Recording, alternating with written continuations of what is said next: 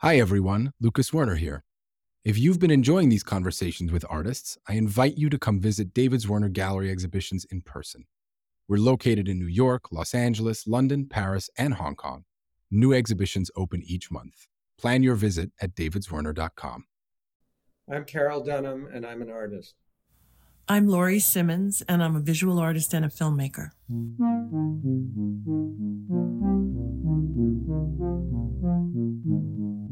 From David Zwirner, this is Dialogues, a podcast about artists and the way they think. So I would say between the two of us, there was always this um, agreement that we would encourage each other to work rather than discourage each other to work. I think that artists' lives, they're best understood by visualizing a sine curve. These things come and they go, they wax and they wane. And when you have two artists, you imagine two oscillating sine curves and what that looks like. And that's basically what you're looking at. I'm Helen Molesworth, your host for this season. Every episode features a conversation with artists, curators, writers, designers, philosophers, filmmakers, and musicians about what it means to make things today. Hey, everybody. What you're about to hear is the first in a special series of interviews with couples who are both artists or creatives of one kind or another, talking about what it's like to share interests and influences while cultivating totally independent creative lives. I'm especially thrilled that the artists Laurie Simmons and Carroll Dunham, partners for nearly five decades and incredibly influential in each of their respective mediums, spoke to me for this first episode. I hope you enjoy it, and thanks for listening. Hi, everybody. It's Helen Molesworth on the podcast. And today I'm really happy that I have Carroll Dunham and Laurie Simmons with me, two artists uh, who also happen to be married. And so I wanted to do an episode of the podcast about artist couples, creative couples, and how they how they function. And I don't know, maybe to get at either some words of advice or some sense of what even an artist couple might mean. And so I have to say, Carroll and Laurie, you were the first couple I thought of because you're a couple, you both have equal careers, you're out in the world in an autonomous way. The work goes out into the world in an autonomous way from each other. But I wanted to just start by thanking you for even agreeing to opening up your personal lives in this way. Um, I realize that's no that's no small ask. So, I mean, the first and most obvious question is, how long have the two of you been together? Well, that's a softball. I'll take it. We just uh, celebrated our for, the 40 years of being married, and we were together for about six years before that. But I wanted to say thank you for having this, Helen. And honestly, we don't do this very often. So, you guys have been hanging out together for 46 years. When did you meet? How did you meet? Where? What's your what's your origin myth story? We met in New York, kicking around the downtown art scene as young artists who had just come to New York to try to figure it out. And we knew each other for a few years before we were were dating. You know, we met through mutual friends. And what do you think it was that drew you to one another, especially since you had that period of friendship before before the romance began? That's so that's a question that we still ask each other because we did not anticipate 46 years of togetherness. Mm. But, you know, I, I often think about my father was a first generation Jewish American, and um, assimilation for him was really fierce. And he was something of an Anglophile. Like he wore tweed jackets with suede patches, and he smoked a pipe and drove a station wagon and was obsessed with all things English. So, what did he expect from me after, you know, being that kind of role model? He you know, I know the kind of guy they wanted me, my parents wanted me to marry, but I fell in love with, you know, a classic white Anglo Saxon Protestant young man who also wore tweed jackets with elbow patches. But fortunately, the good part of that story is my father was watching um, Brideshead Revisited at the time because I knew they weren't going to be thrilled with the Jewish non Jewish union. And at that time, Tip and Jeremy Irons really resembled each other. So when my father met Carroll, um, he he felt like he already knew him from watching this very long TV series on Channel 13. He was very he felt like he he Carroll felt familiar to him, you know, as a, as a person. the feeling was most definitely not mutual. you know, we came from more or less economically similar backgrounds, but culturally, at least within white American culture at the time, from quite different places. Right. And I had pretty much had it with the scene I grew up in. And I think Laurie pretty much felt the same. So there was all that. But uh, I, I don't know what you can't account for why people are interested in each other. And you have no way of accounting for how you could maintain an interest over this length of time. So, one of the things that interests me about artist couples is my understanding of um, artists from being around you guys for the past, you know, three some odd decades. Um, is that your work is really all consuming. Um, that there is a moment when, you know, really you can't think about or talk about or much else other than the when you're in the thick of a project. And I guess I'm curious about how did you guys negotiate, or did you negotiate, the demands of the studio and the pull of intimate life? That was my sort of unconscious initial attraction to being with another artist. I think I just assumed that another artist was going to understand. And I was right. And it seems like um, we have not had to seriously negotiate those times when we need to work because we have an implicit understanding of how much an artist needs to be with their work.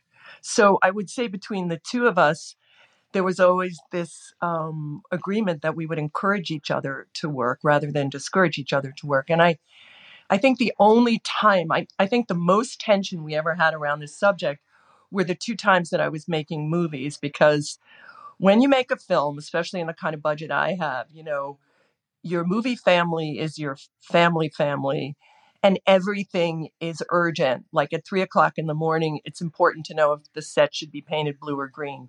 These ridiculous little um, decisions that have to be made in the moment. But when you're making a movie, a life is not your own. I think as an artist with a studio project, unless there was an extreme deadline, I always felt like there was more room to maneuver. I don't know what how Carroll feels about well, that. I, I think we we've been very lucky, really. We we have quite different styles of working, and our work comes about in really different ways. And even in a certain way, even though we operate have always operated within the same precincts of the art scene, our work has somewhat different audiences and different support systems. And you know, so there we've been very fortunate in that other than one period of time when we were in the same gallery in New York, that really hasn't happened very often where we've had too much overlap. Uh, my preoccupation with my work is this thing that's so it's kind of like does a fish recognize water? You know it's just there. It's behind me and around me all the time. But within that, I'm doing my life. So I, for example, when we had children, I found that um, conducive to moving my project along because it it it forced me to start to recognize time discipline, which is something I had never.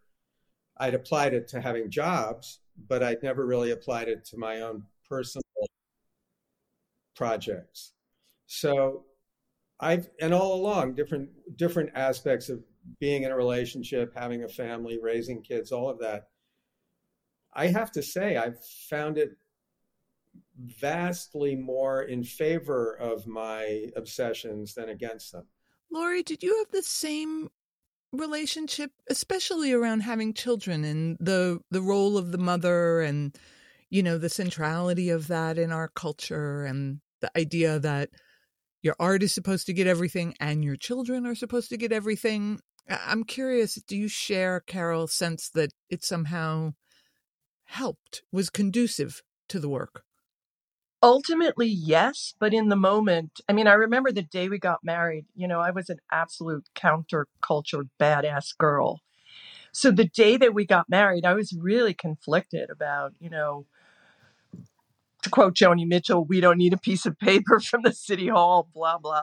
And Carroll expressed it as the happiest day of his life.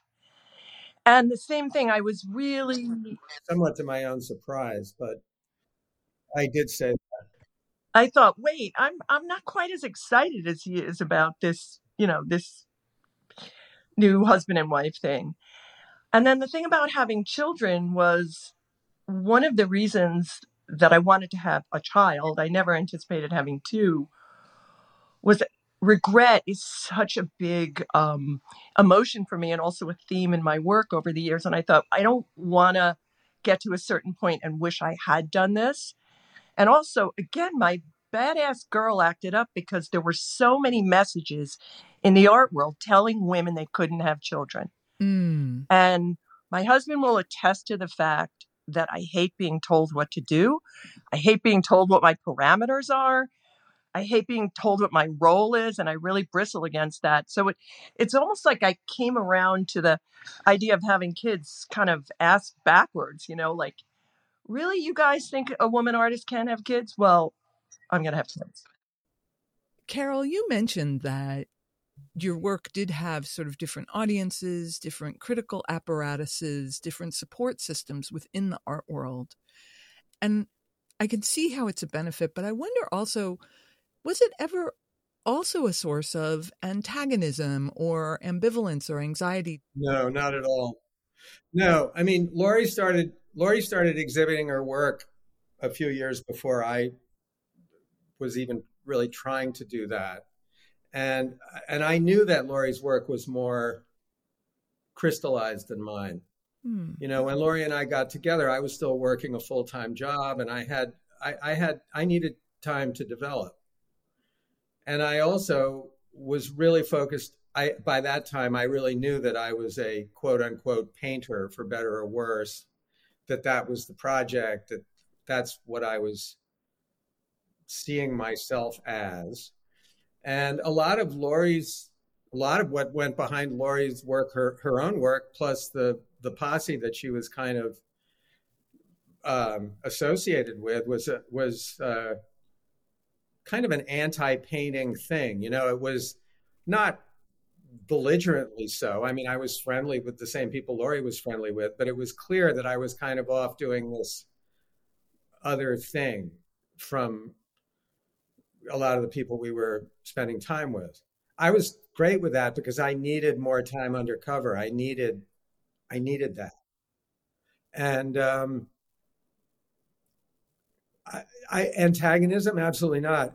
I was always super interested in what we now think of as the you know the kind of the cluster of ideas around so-called pictures stuff. Right. I, I was very interested in it. Um, it actually ch- helped me clarify a lot of my own thinking about what I was doing. And I always thought there was much more potential dialogue between the kind of work I was doing and what Laurie's friends were about. And I think we all knew that. It's just that the outside world didn't know that.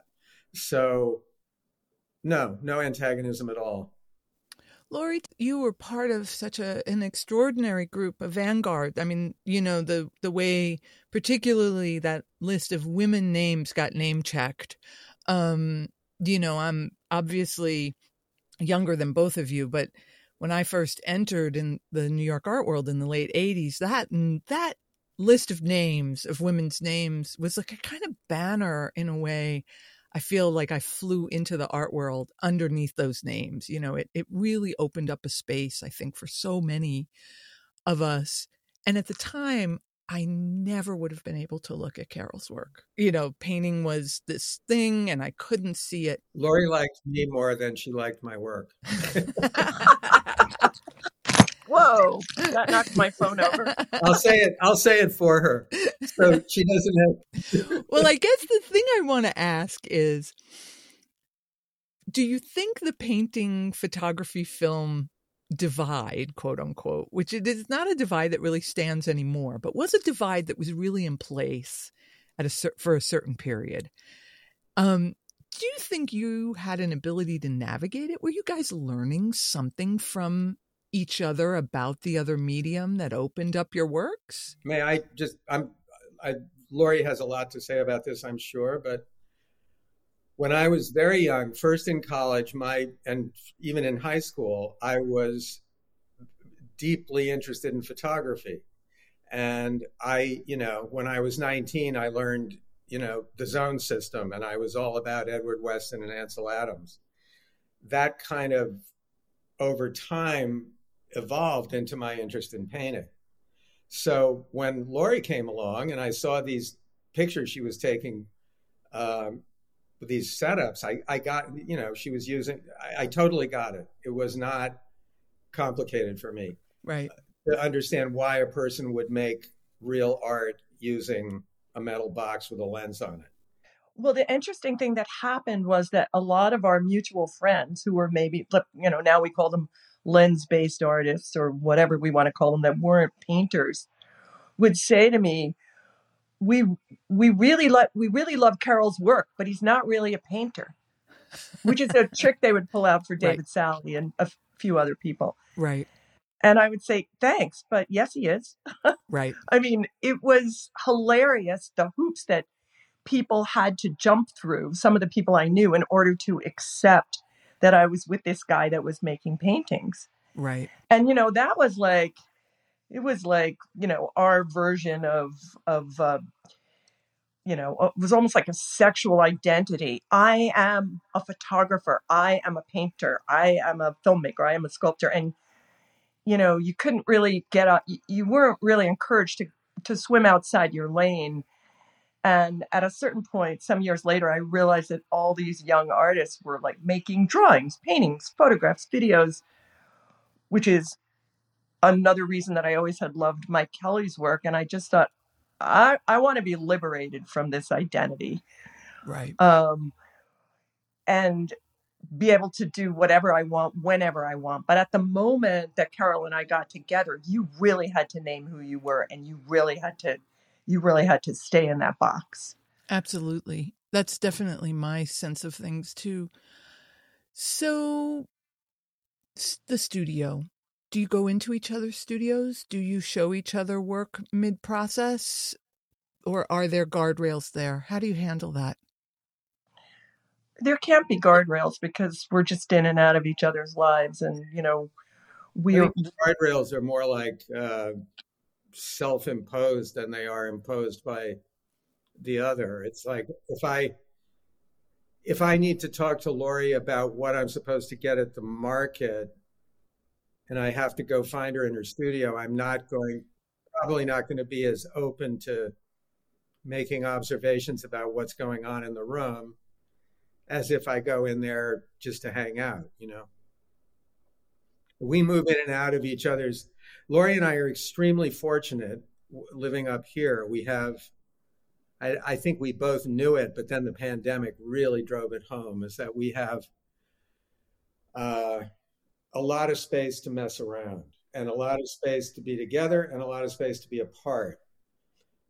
Um, so we are in touch all day. I mean, we talk to, we even call each other on cell phones from across the, the lawn I mean, because we're in these two different buildings, but um, it's very, uns- I would say, uh, and I think Laurie would agree, for the most part, it's very unstructured. It's not like, uh, don't come in for two weeks and then I want to show you this thing I'm finishing. you know, it isn't that sort of thing. It's much more free flowing. And again, back to when we had children, that was really interesting because we had, again, we were very fortunate. We were able to get a second loft in the building that we had been living in just as our kids came along. So we had, you know, kind of a living floor and a working floor. So we didn't have to do a lot when the kids were really small, a lot of this coming and going and so and so. We, one of us might travel for an exhibition or something like that. But for the most part, we were all in the same building. And it made it very easy to be kind of fluid with all this stuff. Yeah, I always used to say my my my my friends and colleagues think I'm a full-time artist and my kids think I'm a full-time mother and I can only pull this off for just so long. Exactly. It was like a magic trick. And Yeah. and also because I was there too. I mean, we were um as close as you can be, I think, given the biological and emotional realities of parenting we were co we were equal you know? I mean there there are such fundamental things to say about motherhood versus fatherhood and all of that. That's i don't think we'll even get into that but for purposes of the culture we were operating at the time within we were it was a very equal partnership in terms of raising the kids Well, I'll just interrupt and say this is just definitely TMI, but we were 50-50 co-parents and I didn't breastfeed, which was a radical move at the time. So you get up and give this bottle, I'm going back to sleep. No, you get up and give, you know, or Right. there were the moments when the baby would cry and we would both pretend to be asleep. But right but uh, we didn't you know it it it created even for what however it fell out it created even more of a situation where we could absolutely i don't think they had the word co-parent then but we could absolutely do it together and feel like it was a you know a 50-50 project I'm curious. I mean, this sort of grandiose question. What what role did feminism play in your union? well that's a really interesting question because we got off to a really interesting start with that which was when we first started having kind of conversations as though we may, we were more than friends.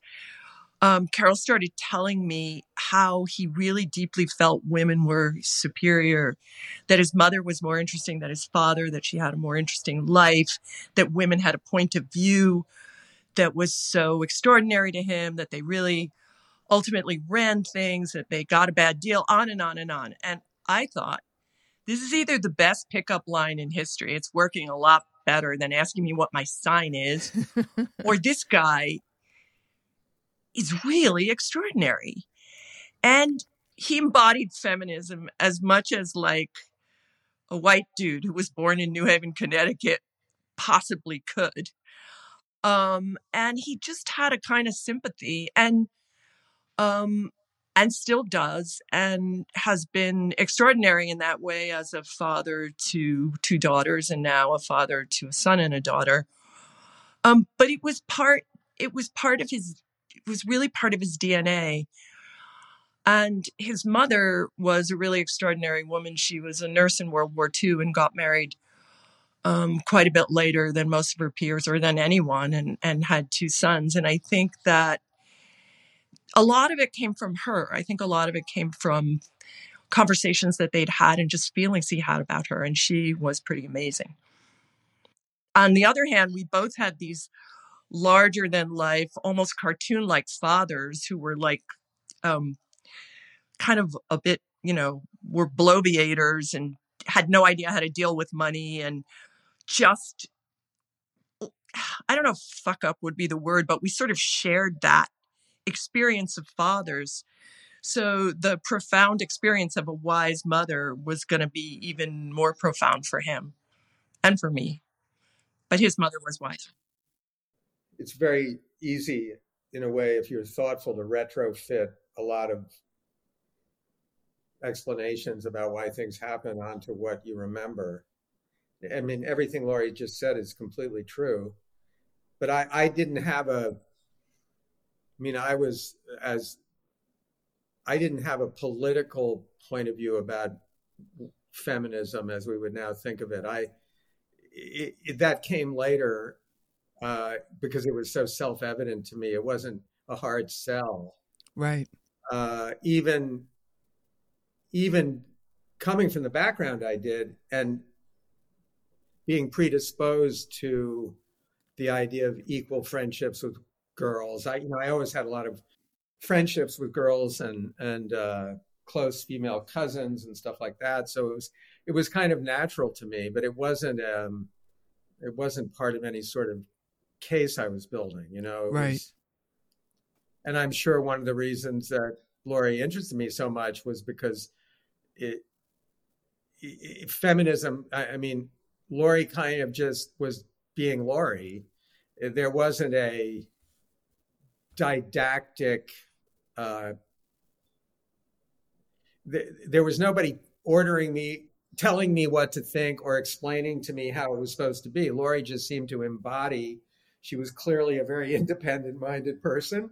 She was doing fascinating work. She was a lot of fun to be with, and I'm straight, and she was a woman, and so, you know, there it was it never really it, later uh, i i mean you always have work to do. I mean i still have work to do uh, don't we all you know growing up in a culture where who knows the kind of crap you take on board.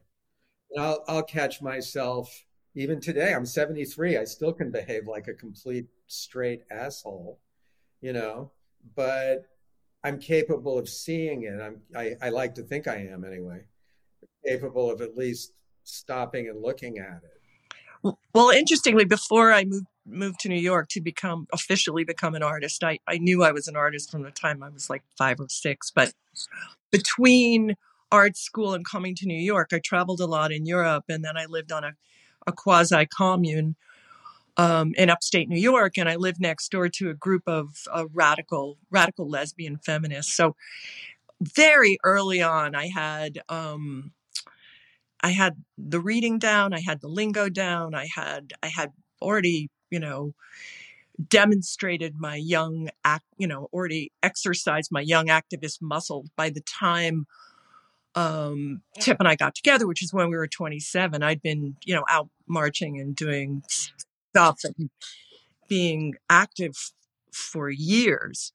So when I first came to New York, my focus really, really, really was on figuring out how to be an artist and get that going. So my more intense feminist, radical feminist moments were behind me because uh, because of where I found myself and what I wanted to do, and we were in that together. That's what we both wanted. Right.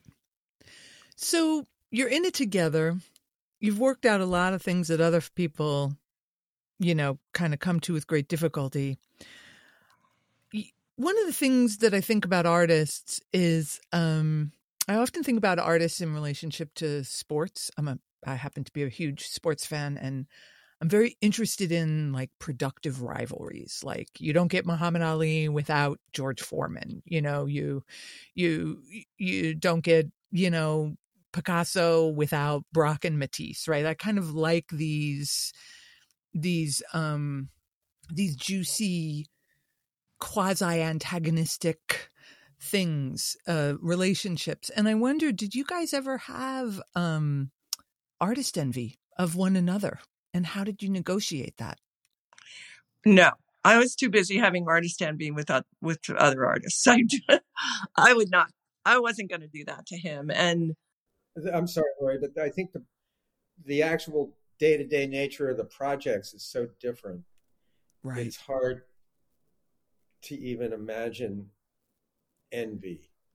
But I, I don't agree with that actually, because I think you can end, you don't, artist envy would be envying the nature of the career or the opportunities that are coming someone's way and thinking, why isn't that happening to me? Why is that happening right, to him? Right, right. Which we've seen. And we also, very, very early on in our relationship, we dis- we discussed and observed this phenomenon that we called great man syndrome. And that's in air quotes because it can be a woman too. But we noticed, we were very observant of artist couples, and we noticed that oftentimes there was a tacit understanding that there was one great artist in the couple. And everybody seemed to get in line behind that fact, rally around that fact. And they were operating as though that were, in fact, a fact. And we, you know, like we didn't sign a contract and say we weren't going to do that, but we, it wasn't for us. We didn't want that to be us. I think one of the things you sort of represent for people is precisely that like that that that tacit forever unspoken x has got a bigger career than y. Was never operative with you guys. Somehow um the way you were was always very very equal. I think that art artists lives when they enter the public domain and be, you know start being called careers or whatever they're best understood by visualizing a sine curve. And because every aspect, whether it's the attention you want, the money that we all need, the um, support system you think you deserve, whatever it is, these things come and they go. They right. wax and they wane. And they have it's it's going to happen whoever you are at whatever level you're operating. And when you have two artists, you imagine two oscillating sine curves and what that looks like. And that's basically what you're looking at. and I, I, I'll stand by this model. Laurie and I have talked about it because, you know, you have to, it has to do with who's having exhibitions when. It has to do with cash flow to keep a life going. It has to do with, um, oh yeah, that's when the kids' school break is, and we have to figure that out. And these things have to. You can. That's a third oscillating curve you can put in there for whatever twenty years. Right. And somehow Laurie and I were able to ride this comfortably. I mean, right. not I'd say comfortably makes it sound like it's been a breeze, which it most definitely has not. But given what one would assume to be the demands of reality, we've managed to navigate it. A lot of people would have been driven crazy by this level of oscillation. Almost five decades, you guys. There had to have been a rough patch. And here you oh. are. And not that we should get the benefit of whatever therapy you have both probably had, but do you have any any advice for people who really like each other and would like to make it almost 5 decades, but sometimes it can get rough out there? Well, just because we don't fight about being artists, I didn't want to imply that we never fight. uh, really important to put that in there, but but you know, it hasn't been in this particular arena that you are cross examining us about right now. But um, it reminds me, what you asked reminds me of this really funny story. When we were first together, a lot of women artists would, would call me or ask to have coffee with me and say, Can you please give me a tip about how I can survive living with another artist? And I felt like I had to come up with something because they were asking me, they needed something. So this was in the age of landlines. And I I said, look, the thing that's most important is you have to have separate phone numbers, which it was the only thing I could come up with. And I would say, you know, you don't want to get a call um, and say, this is Leo here, this is Leo Castelli, and I'm calling for your boyfriend right now. Um, and I actually, I laugh about it, but I think it was actually really good advice coming from a 20 something year old who was living with another artist because it was like, keep your boundaries and um, make sure that you reinforce them and make sure you don't, you know, shove things in each other's faces or whatever. But the the the final thing I would say about it is that the longer we're together, the more we can't figure out how this happened. and my mother, who was married to my father for, I think, 60 or 65 years, I, I can't remember, but it was a long time. She always used to say, Oh, it's dumb luck. But my mother was not noted for the great depth of her thinking. But I do think that dumb luck is really, in a way, going to be a big part of it. Wow. Yeah. Well, luck is a huge part of it.